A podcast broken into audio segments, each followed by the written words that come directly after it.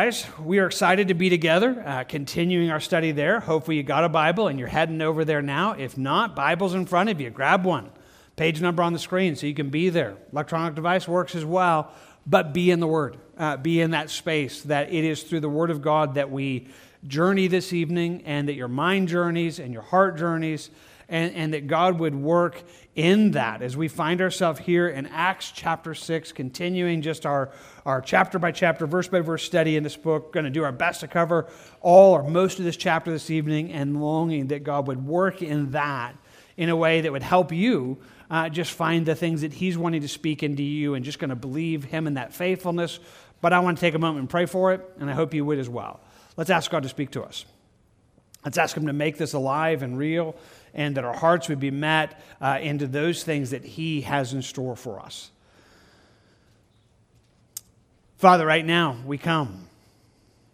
And because I've kind of been wrapping my mind and my prayers around Psalm 23 uh, in our song we were singing right before this, I just come back to it and say it again. Lord, would you bring us into green pastures this evening? Would you bring us into a space that, as your sheep, we would be and able to find that which would nourish our soul. Lord, that's your word. Your word is life to us. It is bread. It is the very the, the, the work that you work into us. Your word is powerful. God, you're that shepherd. Would you bring us together into the truth that you have in this chapter, but then individually into that which you would speak to us? You're so capable of doing that in ways that just boggle my imagination, but I love you as that faithful God.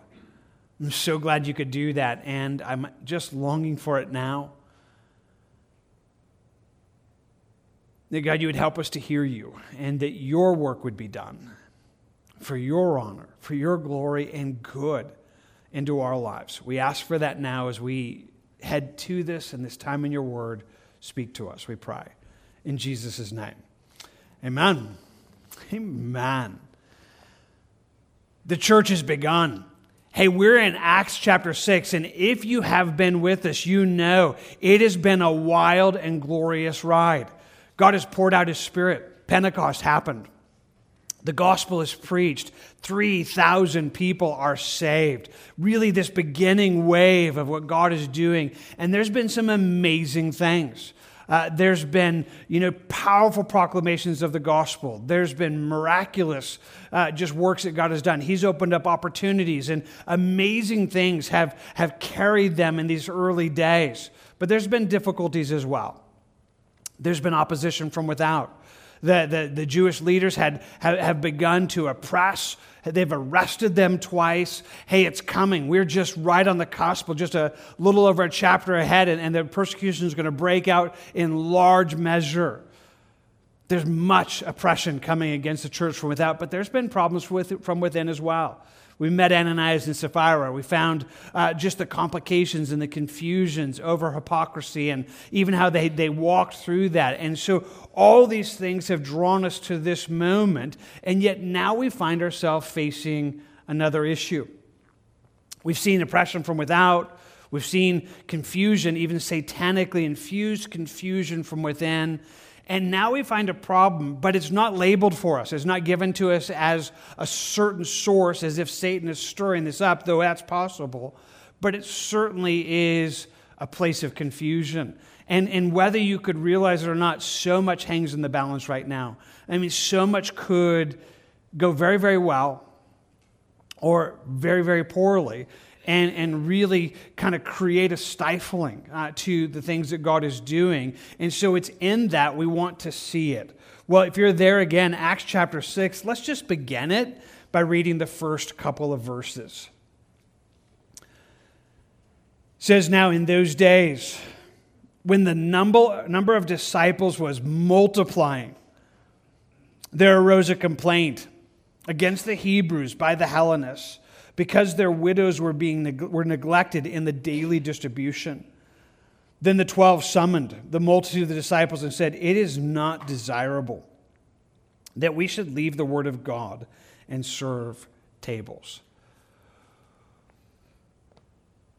What's the problem? Where is this coming? Well, it's probably not the best way to word it. Honestly, I struggled this week trying to think of, hey, I wanted to land on a, a good way to describe the issue, but I'm just going to describe it this way that there really is a great need, a space right now that there, there's a kind of a need for delegation. There's a need for some transitions in the way things are happening.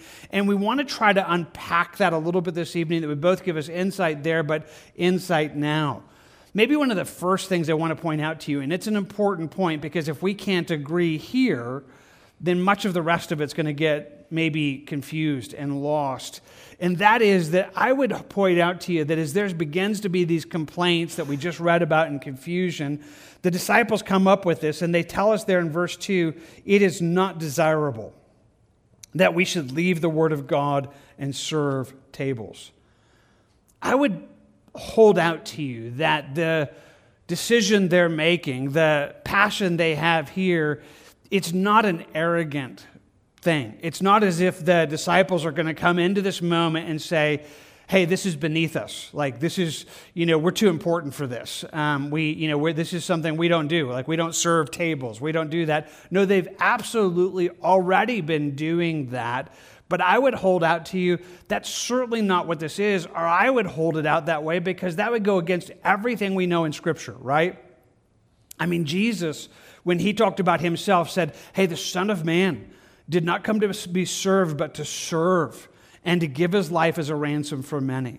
That he calls us to this place of humbling ourselves and serving, of, of exalting, of treating people better than ourselves. And so, if the disciples were here coming and saying, you know, that's work beneath our status. That's beneath who we are. It would be something that would go so foreign uh, to everything we find in Scripture and certainly wouldn't find God's blessing.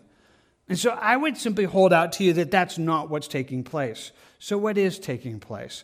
Well, once more, it is a, t- a time where there really is a need for delegation, where the church is exploding, things are happening, and, and there's a, a need now for kind of a spiritual delegation. I recognize that. You know, we think about uh, delegating, and for some of you, that's a very common uh, description. Maybe you find it in your workplace, maybe you find it in different spaces. Hey, there might be some insights even this evening into that, but let's kind of just say that's not what this is. This is a unique moment in, in just kind of the progression uh, of what God is doing, and the need is, is, is will that happen? You know, will there be a, a space where that, that kind of delegating happens? In fact, maybe it would be helpful to hold over against this another example. At least that's kind of where I connected. I often find myself reading in Acts 6 and, and thinking, you know, when God did this in the, in the nation of Israel, uh, when he brought them out of Egypt, and by the multitude that was there,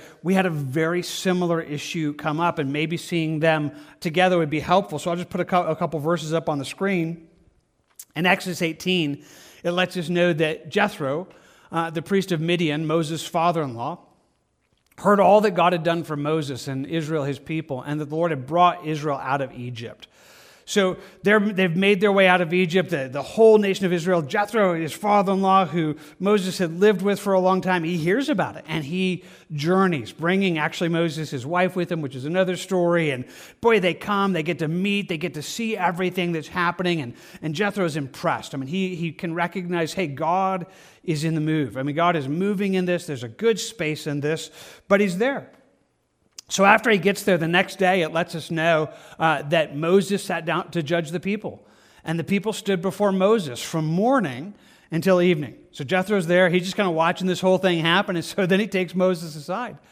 He says, When Moses' father in law saw all that he did for the people, he said, What is this thing that you are doing for the people? Why do you alone sit and all the people stand before you from morning until evening? I mean, you just got to just almost imagine this room. It's like, Moses, what are you doing? Like, what are you doing? Like, why are you doing this? And everybody is just kind of waiting on you. And so Moses answers him. He said to his father, Because the people come to me to inquire of God. When they have a difficulty, they come to me, and I judge between one and another. I make known the, the statutes of God and, and his laws. He says, Well, you know, because they're all asking you. I mean, I have, I, am the, you know, I'm kind of in this space. I'm needing to do this, and so Moses' father-in-law said to him, "The thing that you do is not good. Both you and this people who are with you will surely wear yourselves out." For this thing is too much for you. You are not able to perform it by yourself. And it's just a good word. It says, like, this is, Moses is going to kill you, and it's going to kill them. Like, you are going to wear out, you're going to wear them out. Like, this isn't going to work for you. Uh, you're not able to perform it. He says, listen now to my voice, and I'll give you counsel. And God be with you. Stand before God, uh, before the people, so that you may bring the difficulties to God and you shall teach them the statutes and the laws, and show them the way in which they must walk, and the work that they must do. Moreover, you shall select from all the people able men, such as fear God, men of truth, hating covetousness, and place such over them to be rulers of thousands, rulers of hundreds, rulers of fifties, and rulers of tens. And then let them judge the people at all times. Then it will be that every great matter, they shall bring to you, but every small matter they themselves shall judge. So it will be easier for you, and they will bear the burden with you. If you do this thing, and God so commands you, then you will be able to endure. And all this people also will go to their place in peace says, Hey, I'm just going to give you some advice. If this is going to be longevity for you, this is going to be that which is going to help us go forward, it's going to be good for the people. Moses listens, he heeds the voice of his father in law and does everything he says. He says, That's a good piece of wisdom. And at this moment, things shift for them. I mean, there's, there's help into the midst of the people. There's a, there's a moment where kind of just this empowering and, and delegation happens, which is a beautiful thing and very, very helpful. Well, I hold to you that that's where the church is right now. It's exploding. It's exploding. Uh, we know that no less than 5,000 men, and, and then it says day by day more. Uh, some scholars estimate that the church, you know, counting women, children, and just the day by day growth could be up to 20,000 people, you know, at this moment. I mean, just massively moving, amazing things happening. But in the midst of it, there begins to be problems. And it's worth just noting it's a problem because of growth. It's a problem because it's happening so fast. That's how it says it in verse 1. It says, In those days when the number of the disciples was multiplying. And I just, just, just letting you kind of just think about that for a second. This is explosive growth. Um, multiplying. I mean, you guys did multiplication, right? I mean, you understand how that works. I mean, it's not just addition. It's not just a slow kind of, hey, you know, add two or three here and you grow. It's like, it's doubling. It's, it's, you know, it's massively growing where it's like, wow, we were like, this is where we were yesterday. Now we're here today. How are we going to? I mean, amazing, glorious, big things are happening and it creates problems. As you're gazing into this chapter, I would just hold out to you it's a real problem. What do I mean by that? Well, just notice how it says it in verse 1. It says, In those days, when the number of disciples was multiplying, there arose a complaint against the Hebrews by the Hellenists because their widows were neglected in the daily distribution. It's kind of just worth noting. It's not just a complaint. Hey, that's worth understanding because complaints are not a good thing, right? I mean, we would understand. The Bible calls us to do everything without complaining. There is a space where God talks about grumbling and complaining, even to the children of Israel, and that would be something that God would never, you know, look upon with favor. But here it very clearly says, yeah, they were actually being neglected. I mean, it was a complaint, and it says, it doesn't say because they accused them of being neglected. No, the end of the verse just says, because their widows were being neglected in the daily distribution. So we've talked about this a little bit in the book of Acts, so just don't want to spend a ton of time onto it. But life is changing. So the church has, has begun there in Jerusalem, and oppression is beginning to happen, and a few things are taking place. Uh, for starters, again, they don't have kind of a social security system, they don't have any of those things. And so, in that moment up to this place, that's been carried on by, by the temple, that's been carried on by the Jews there. But what happened is these people got saved, the, the Jewish leadership, and those cut them off. And so now you have these brand new believers, and they're cut off from support. Uh, they're cut off from, uh, you know, being able to you have widows you have people who can't who can't earn a living you know what are they going to do? So the whole church has taken this on. I mean they have amazingly done it. In fact we just saw it back in chapter 5 that some of the people like barnabas sold land and were and were giving it to the apostles and say hey meet the need hey, like meet the need. Let's take care of those who are there. And they're doing it. I mean, they're radically doing it. But again, now is that daily distribution. They're like every day kind of feeding these widows, taking care of those who can't take care of themselves.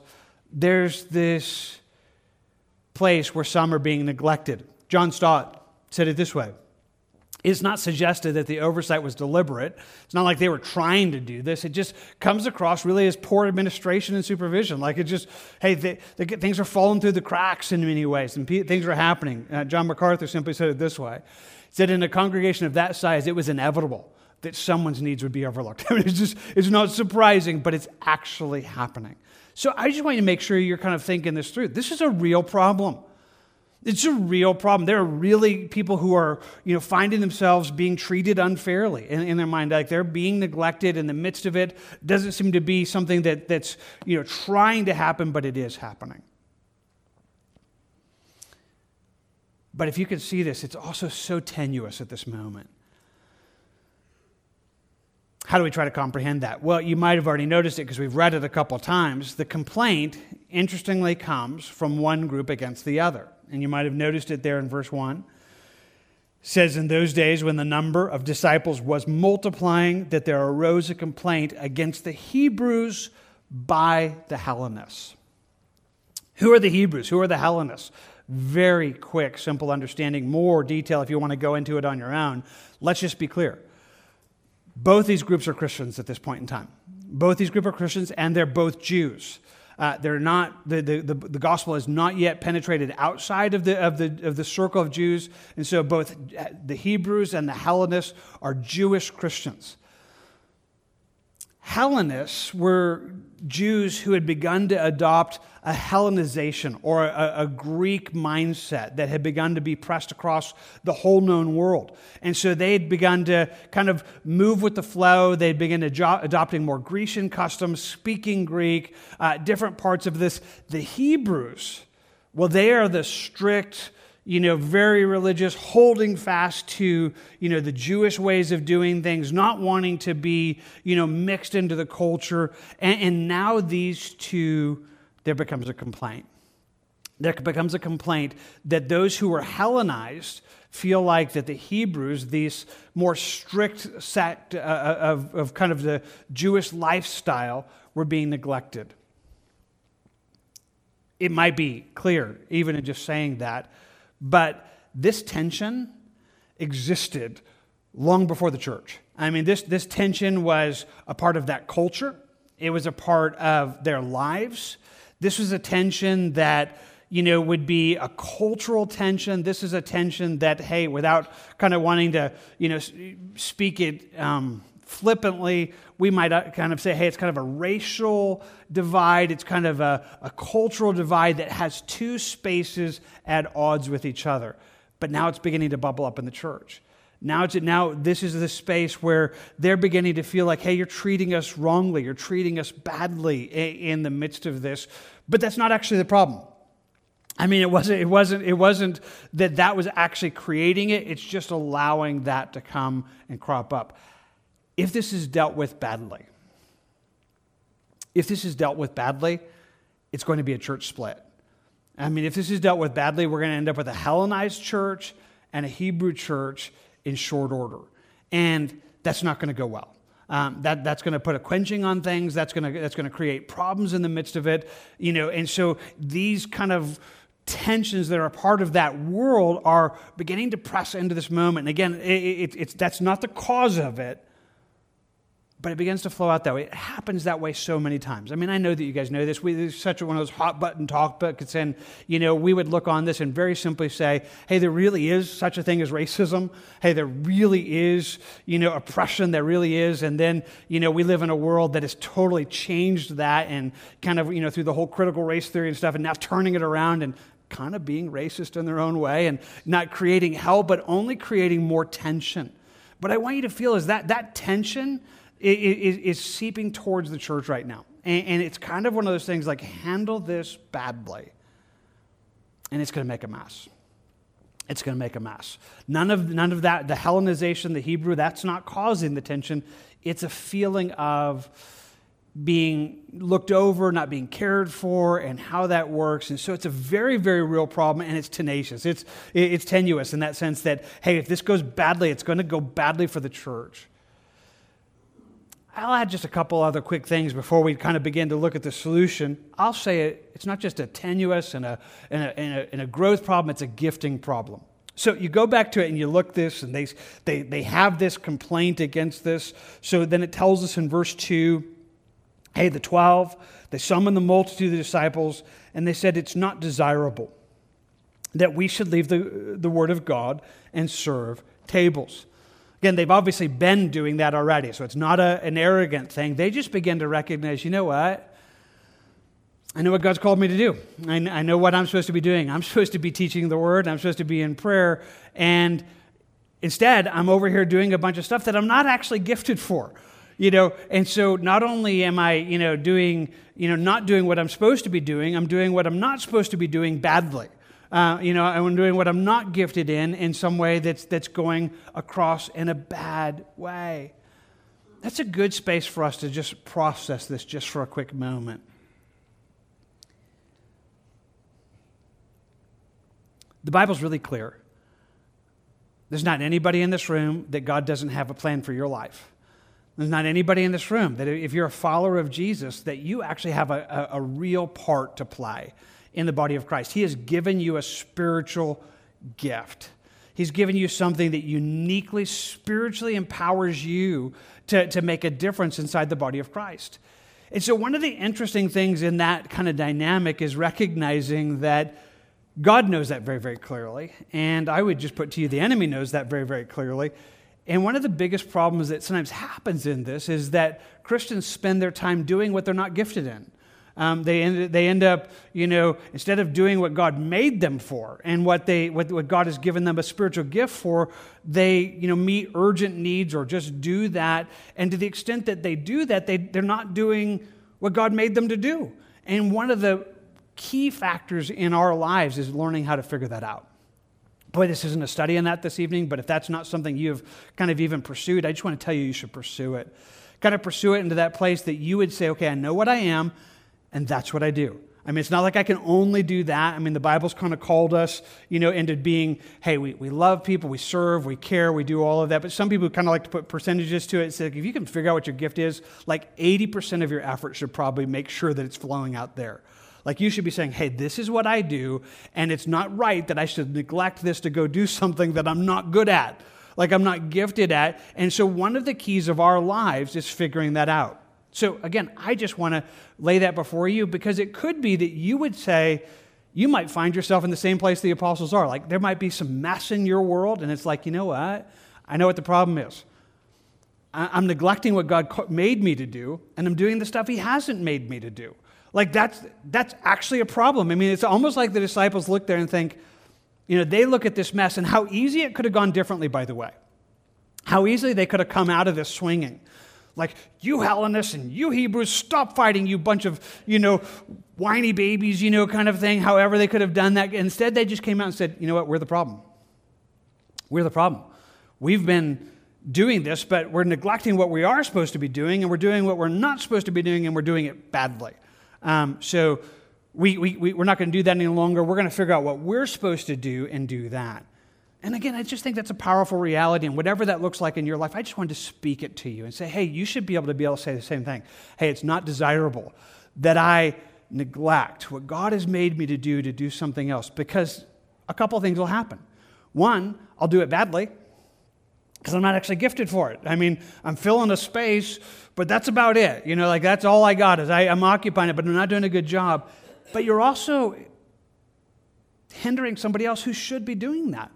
You know, one of the things we we talk about it, you know, as we kind of try to figure out church here and those things, sometimes we'll tell people it, it'd be better to leave a spot empty, you know, and have a ministry unfulfilled than to fill it with somebody that isn't, you know, called and gifted to do that. Like we just say, well, I guess we won't have it, you know, we just won't do it. You know, over our years as a as a church here at Calvary Roswell, there have been spaces where it's like, we don't have a youth ministry because we don't have anybody that feels called to do youth ministry. So we would rather not do it than, you know, tap some poor couple that is not gifted and be like, you're our youth ministry. And they're like, I'm not even gifted at this. And now I'm stuck with the youth. And yet I'm just telling you, some of you are like, I've done that. Like I've, you know, I've been, I've been slammed into a ministry and done something that needed to, we thought needed to be done, but I wasn't gifted. I just occupied, but that's a bad space to go. So it's a place where they're kind of thinking, okay, that's not what we have, but there are other people that are wired for this, gifted for this. We need to find them because right now we're being distracted. Right now we're being distracted from what we're supposed to do. And, and that is always one of the big spaces. Hey, figure it out in your life and you'll realize that's just one of the battles you will fight. I know what I am, I know what I'm gifted to do, and I do that.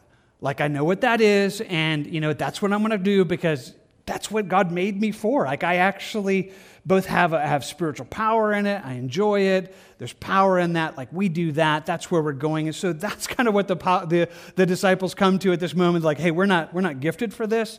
We're making a mess of it. We need to do something else. So what is it they do? Well, we leave this need for delegation, this need for there, and we want to just kind of quickly talk about what they do, and we'll just kind of define it as spiritual delegation. Again, because I want to say it's different a little bit than what's in the world, not entirely. We can learn uh, from some of what the world talks about in delegation. It does apply, but boy, this is specific. So, what do they do? Well, let's just read it there in verses 3 to 6. It says, Therefore, brethren, these are the, the disciples speaking, seek out from among you seven men of good reputation full of the Holy Spirit and wisdom, whom we may appoint over this business. But we will give ourselves continually to prayer and to the ministry of the word. And the saying pleased the whole multitude, and they chose Stephen, a man full of faith and, and the Holy Spirit, and Philip, and Prochorus, and Nicanor, and Timonon, and uh, Parmenius, and Nicholas, a proselyte from Antioch, who they set before the apostles, and when they had prayed, they laid hands on them. So they, they said, hey, we need to raise up some other people for this. Like that we need to figure out who this is. And so they decide, hey, we need to raise up these seven men, uh, these seven men who are going to be servants. So I want to quickly talk about something that is, I think, helpful, and I hope it not to be confusing. Uh, we've talked about it before. For some of you, it'd be really, really good. Uh, just to be quickly reminded, others, if I leave you confused, you can ask later. We'll give it a shot. Um, I just would like to point out that these are not officially what we would know as deacons. Again, you live in an American uh, kind of church system, and so some of you, you know, church and deacons go kind of hand in hand. And so, you know, you might even understand, hey, this is where deacons, these are where deacons began. But they're never actually called deacons here. In fact, I would quickly hold out to you that that's a title that's actually a, a created title. It doesn't actually exist uh, in the, the, the scriptures. It, it, was one that was given by the English translators. And so, just very quickly, I'll point it out to you. Uh, it's used three times in the New Testament uh, in the English translation. This is one of them uh, here in 1 Timothy. It says, likewise, deacons must be reverent, not double tongued, not given to, to much wine, not greedy for money. We'll talk a little bit more about a couple of those things in a moment. Uh, but it's worth just noting. It's like you, you read your English Bible, like, it's right there, Jim. It's like right there. It calls them deacons. Well, that's a little bit of the problem because our Bible wasn't written in, in English. It was written in Greek in the New Testament, Hebrew in the Old. And the Greek word uh, for deacons here is the word uh, where we, dikonios, where we get the word servant from. It is used over a hundred times in the New Testament, and all but three spaces, uh, it is translated servant. And I would just carefully but lovingly say, I think it's a bad translation uh, here in 1 Timothy. That's probably arrogant for me to say that, by the way, and I just I'm a little bit aware of that. Uh, but I just think, in some ways, it creates a title for something that the Bible was never specifically about titles. It was never specifically about uh, power, position that that kind of becomes. In fact, I would just say you, you should be consistent. If you're going to use the word deacon, then you got should use the word deacon everywhere it's used. And so you get Jesus again when Jesus says, "Hey, the Son of Man has not come to be served, but to serve and to give His life a ransom for many." And so, if you want to be consistent, you're going to say, "Well, the Son of Man didn't come to be deaconed, but He came to deacon His way, you know, deacon deacon others in the midst of it." It doesn't work, right? I mean, kind of like it's not really what it is. It's not. A, you just created a title when it's really about serving. It's really about serving.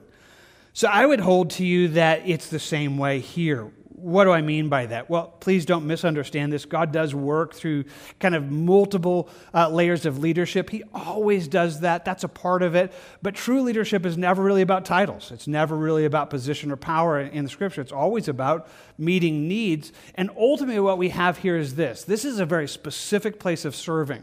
This is a place where the disciples look and say, we need someone to be in charge of feeding people.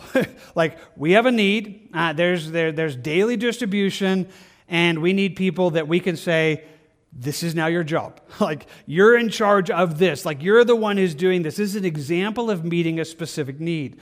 Why is that so helpful? Well, for a number of reasons. If here in Acts chapter 6 it was only about raising up a deaconate and, and raising up um, leadership in a, in a church, again, for many of you, you would look at it and think, well, that's interesting. That's cool. I'm not, you know, not my problem, you know, not my rodeo. Hey, that's somebody else going to have to kind of fight that one. And, and you would just say, hey, it's not about me. Instead of saying, no, this is about what the church is supposed to do. Like we, we, we, we see spaces like, hey, that's a need and we need to find, you know, need to raise God, we need God to raise up someone to, to meet that. And that's what we do hundreds, thousands, millions of times. That there's an example here uh, of a place of recognizing spaces where there's need and, and saying, okay, we, we, need to, we need to figure this out. We need to figure it out and, and raise this up. We, we want to pray for God to do this and do this in a good way. And so it becomes something that's much more life giving and much more real and, and, and, much more powerful. So lots and lots of cool stuff in that. And, and, for some of you, like, I don't know why you think that's cool. I don't think it's cool. Well, I do because I'm a pastor, and this is just fascinating to me uh, in watching sometimes how things go well and sometimes go badly. But it's worth quickly noting. So it's a delegation of servants. It's a delegation of doing that.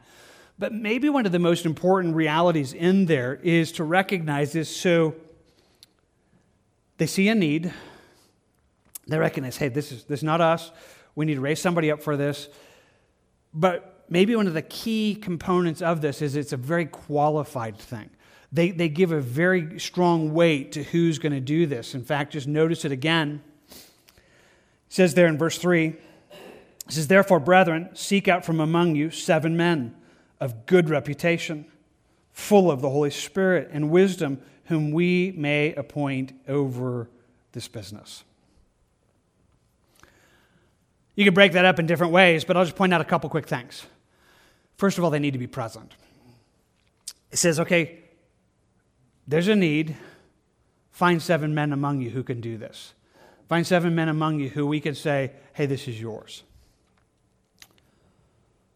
I want to be careful about this because I actually could be wrong about this. And, uh, and I, so just kind of track with me in this. But I believe in them one sense. They're just believing, hey, you know, we have a problem. God's already met the problem. We just haven't figured it out yet. Like we, like it's, it's probably already here. We haven't figured it out. So I'm just going to tell you a, a, very quick little bit about me and, and about how we do church here. But I'm going to be just really honest. Like God is used to busting bubbles, and so He might totally wreck me on this, and and I might, you know, very soon, you know, say, well, actually, we're going to do it differently. But I can just say we have a little bit of experience with this. So we've been a church now for 28 years. Um, and, and in the time of our church, as we've done this, as we've found needs and spaces up to this point, again, I'm just trying to qualify this because you know how God works. He might just be Jim. I know you said that, but we're going to do it differently. But up to this point, we've never um, done the worldly way of doing this. We've never, you know, ran an ad. Um, we've never uh, you know, kind of gone onto one of the you know, job posting sites and tried to find somebody to fill a role here that we needed. Um, again, that God, God could do that. We, we really wrestled with this. I mean, for some of you know, we were kind of heading to this a little over a year ago. And what's a year ago? Yeah, a little over a year ago. And Pastor Phil was leaving. And, and, and we really were like, hey, do we need to do this? Do, like, do we need to kind of like, you know, search a job posting site to find somebody who could take Pastor Phil's place? But one of the things I've always kind of believed is like, no, I think God's already done it. I, I, think it should, you know, if we have a need, He's probably met it. And up to this point, again, we've always found, hey, there's somebody already here. There's somebody already here. Like some, God's either done it recently or they're a part of it. And, and, and so it's become a key part of at least my psyche, if I can kind of say it that way. It's like, no, I, I want to, I believe that God's already done it. I just want to figure it out. I'm like, he's already figured this out. We got a problem, but he's already provided. We just haven't figured out how he provided. You know, we haven't figured out what that looks like. But that I like that they did that. Now, again, you, you could honestly argue from uh, a timeline of history. It's like, well, Jim, there was nowhere else. I mean, there were no other churches anywhere else for them to borrow from. That's true. Okay. So, but one, they say, like, we already got this. Like, they're here. We just don't know who they are. We don't, we don't know who these guys are, but there's got to be seven men here that we can say, hey, this is your job. This is going to be your ministry. And so he says, hey, I want you to find them. And again, he just gives it to us in verse three. He says, find seven men of good that who are among you. Again, I just spent more time on it than maybe I should have. Uh, but then noticing it, they have a good reputation, full of the Holy Spirit and wisdom. And I'll just very quickly try to point out these are very spiritual qualifications, right? A good reputation that has character about it that they have a good reputation, they have godly character, they're filled with the power of the Holy Spirit. Uh, that they're that they're people who are walking with with God and they have the life of God present in them, moving through them, and they have wisdom. Maybe a practical thing, but really wisdom comes from the fear of God. I mean, wisdom comes from somebody who's learned to obey God. I mean, that's right. They're like the foundation of wisdom. Wisdom begins in that. And so, what's maybe the most important thing for us to process is this is really the main qualification. I mean, they had to be there. Like, we got to, there's got to be somebody to do this, but they had, they had to be spiritual people. But let's think through what they're being asked to do again. Are they being asked to teach a Bible study? Are they being asked, um, hey, we, we need to find somebody? That's not what they're being asked to. You know what they're being asked to do? Feed people. They're, they're saying, hey, we need to entrust somebody with a food line. We need to trust somebody, you know, kind of with our, our food ministry. And they're going to be a part of, you know, daily, you know, passing out um, food to the widows, taking around. But what he lays out is that, hey, if we're a church, like this is what we are, and it has to be spiritual, it has to be there. I would point out to you that I think that's the same thing that's found there in that passage in Timothy that we just looked at a moment ago. So if the word isn't deacon, if it's actually servants, it would be saying, likewise, servants must be reverent, not double tongued, not given to much wine, not greedy for money, holding uh, uh, to the mystery of the faith with a pure conference. Uh, confidence, uh, conscience. So if it's servants and not deacons, who's that? Well, that's anybody. That's our worship team, our children's ministry, that's our ushers and greeters. I mean, if they serve in the church, they are this. I mean, that's, and so he gives us a qualification list for anybody that serves. Why is that important? Because it's just a clear reminder. It's like, hey, you know, this is church. And so you can't, we, we don't want somebody serving even in the most undemanding spiritually. I mean, again, I just want to say, like passing out food. I mean, you know, some people say, well, you know, hey, you could, you could hire somebody for that. Hey, you can get an unbeliever or, you know, somebody that doesn't really know. I mean, they're just giving out food, you know, that, we, that that's fine. But they're like, no, no. We're, we're a church. And, and, so this is what we do. We, we, are, we, we are looking for this and we want to we want to have this, but boy, we are concerned about, we want character. We want people who are walking with God and, and people who are applying God's word into their life, and that's what we're looking for. So, again, I just spend, I wish I could say this better than I'm saying it. We probably don't do this perfectly, but understand my heart. Understand our heart as, as leadership here. This is how we do it.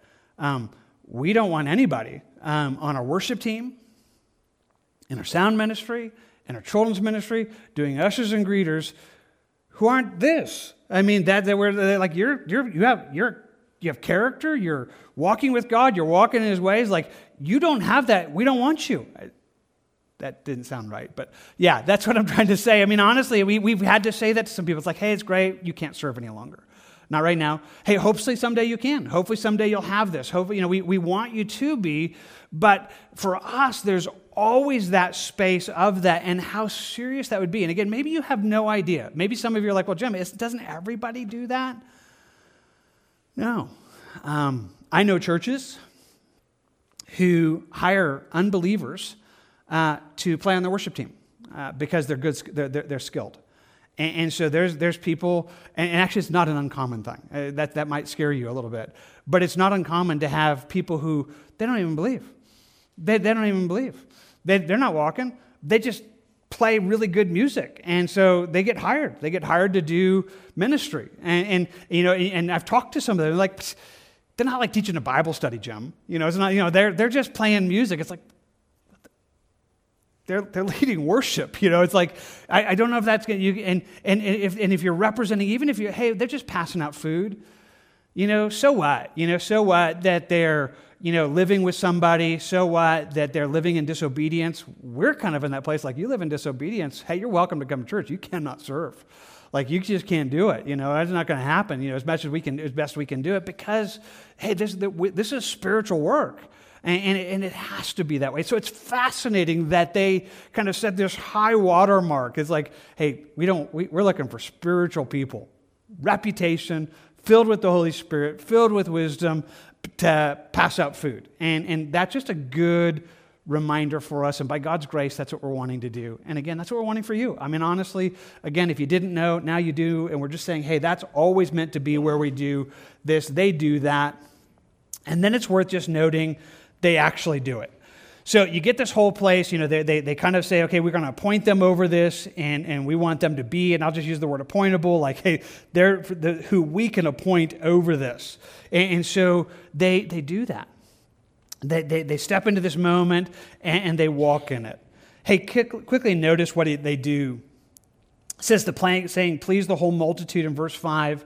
Uh, they chose Stephen, a man full of faith and the Holy Spirit, and Philip, and Prochorus, and Nicanor, and Timonon, uh, Parmenius, and Nicholas, a proselyte from Antioch. So I, I don't really, I, I found myself using up a lot of time this evening, so I'm going to have to kind of shorten some of what I might say in this last space. So I'm going to say it as clearly as I can and quickly and walk you through a number of things. But it's just helpful to see all of them. Um, there's something happening here that you might not recognize uh, as an English speaker, um, all seven of these guys have Greek names. Why is that significant? Well, probably, again, without pressing it, probably they're all Hellenists. Uh, probably uh, they're all the ones who, who were there. And there's a little bit of wisdom in, in the way that they're doing it. It wasn't like that's the stipulation uh, that they found uh, in picking out the guys. But when they did find these guys, it's interesting that they said, okay, hey, we're going to, you know, we're going to pick from those who feel neglected and we're going to say, hey, you're going to help us fix this situation. And that's just a pretty good piece of wisdom. I would also say it very practically. Um, if you are a part of this fellowship, you might know uh, that it's dangerous um, being the one that complains uh, because if you talk to me, uh, I'll be like, that's a great idea. You should do that. Like, that's a great, I'm so glad you noticed that that's a problem you're like our person. That's a wonderful thing. I mean, it's kind of what they do. It's like hey, the Hellenists complain, Hellenists can fix it. You know, like, hey, we're going to, you guys complained about it. You're going to be the ones that step into this situation and rec- recognize the problem. And they do. And so the apostles actually do it. They, they lay hands on them, uh, they appoint them, and, and without spending a bunch of time on it, it's actual delegation um, they actually give it over to them. And again, for some of you, you would understand this in the working world. Some people call things delegation when it isn't really delegation because actually they still micromanage everything.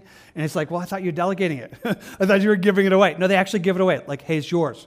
It's yours. This is yours. You know, we're going to do this, and this is your thing. And they lay hands on them. A beautiful picture of both power and recognition uh, in the midst of it, where it just says, in verse 6, they set them before the apostles, and when they had prayed, they laid hands on them. All right.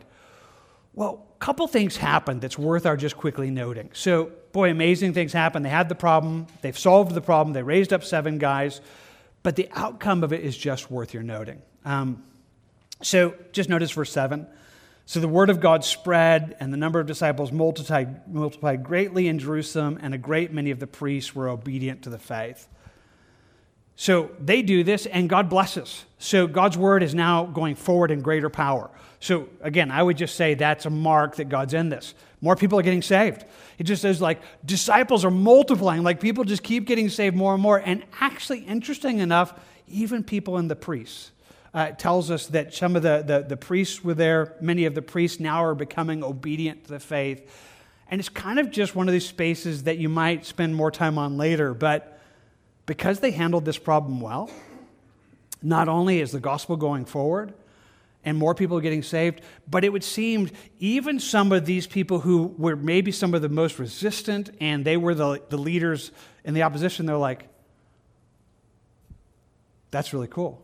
Like, watching them do this. There's like, they're attracted. They're attracted to what's happening. They're attracted to what that is. And, and they become obedient. On top of that, something else happens. So we already met one of them. You already know him, perhaps, there in verse 5.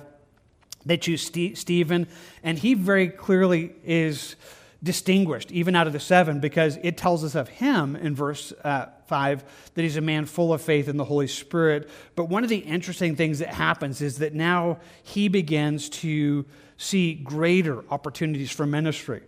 Verse 8 And Stephen, full of faith and power, did great wonders and signs among the people.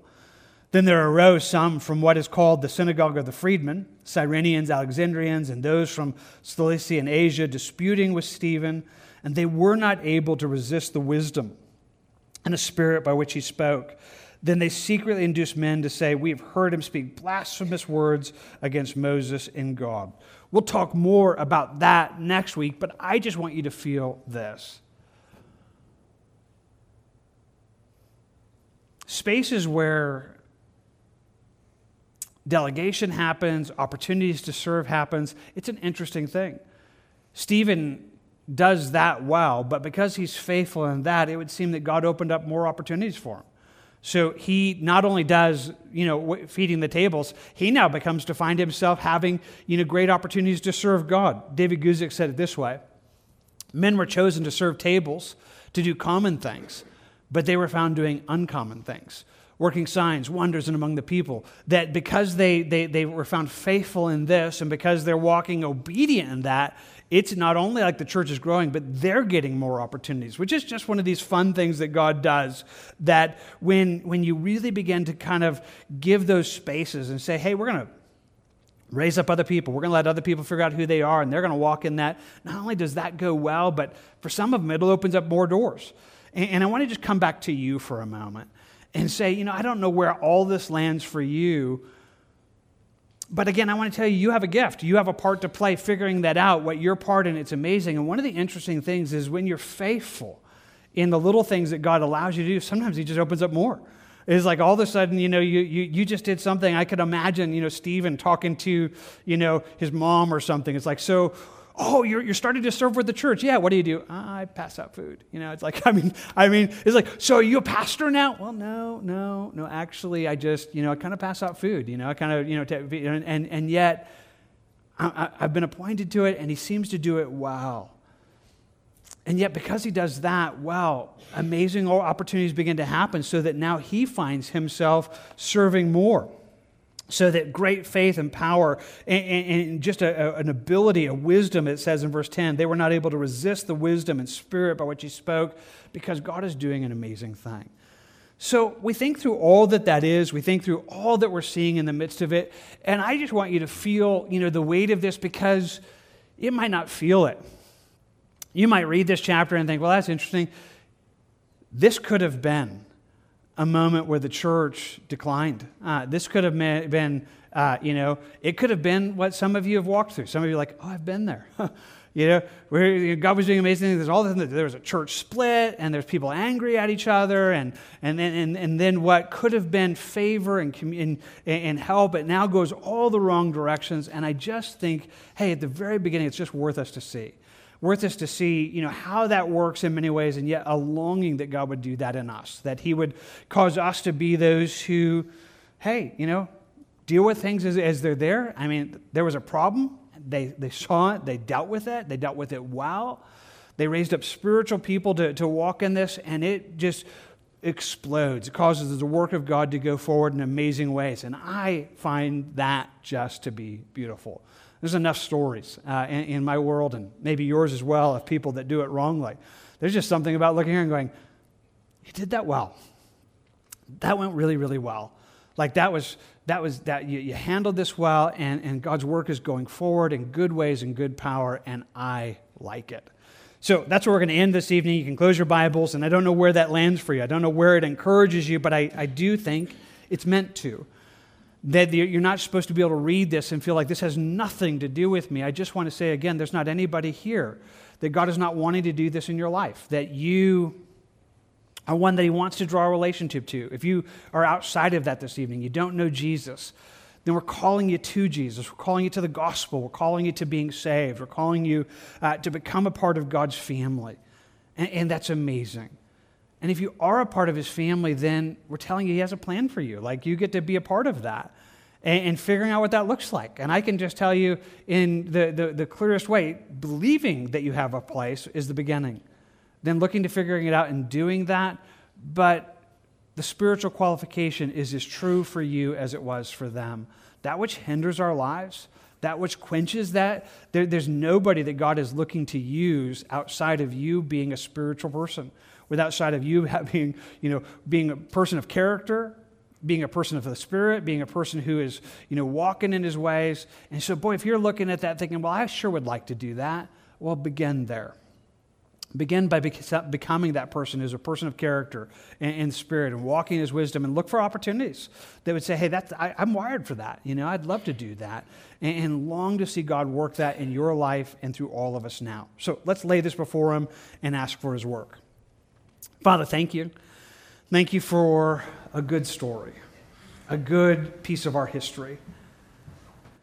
There's lots of other ones that go the other way divisions and confusion we find those in Scripture, and I appreciate the honesty. But I also love it when it goes well. And I'm thankful for this story. I'm thankful for this account. I'm thankful for Stephen and Philip and those whose ministry was discovered and know that more is coming because of this.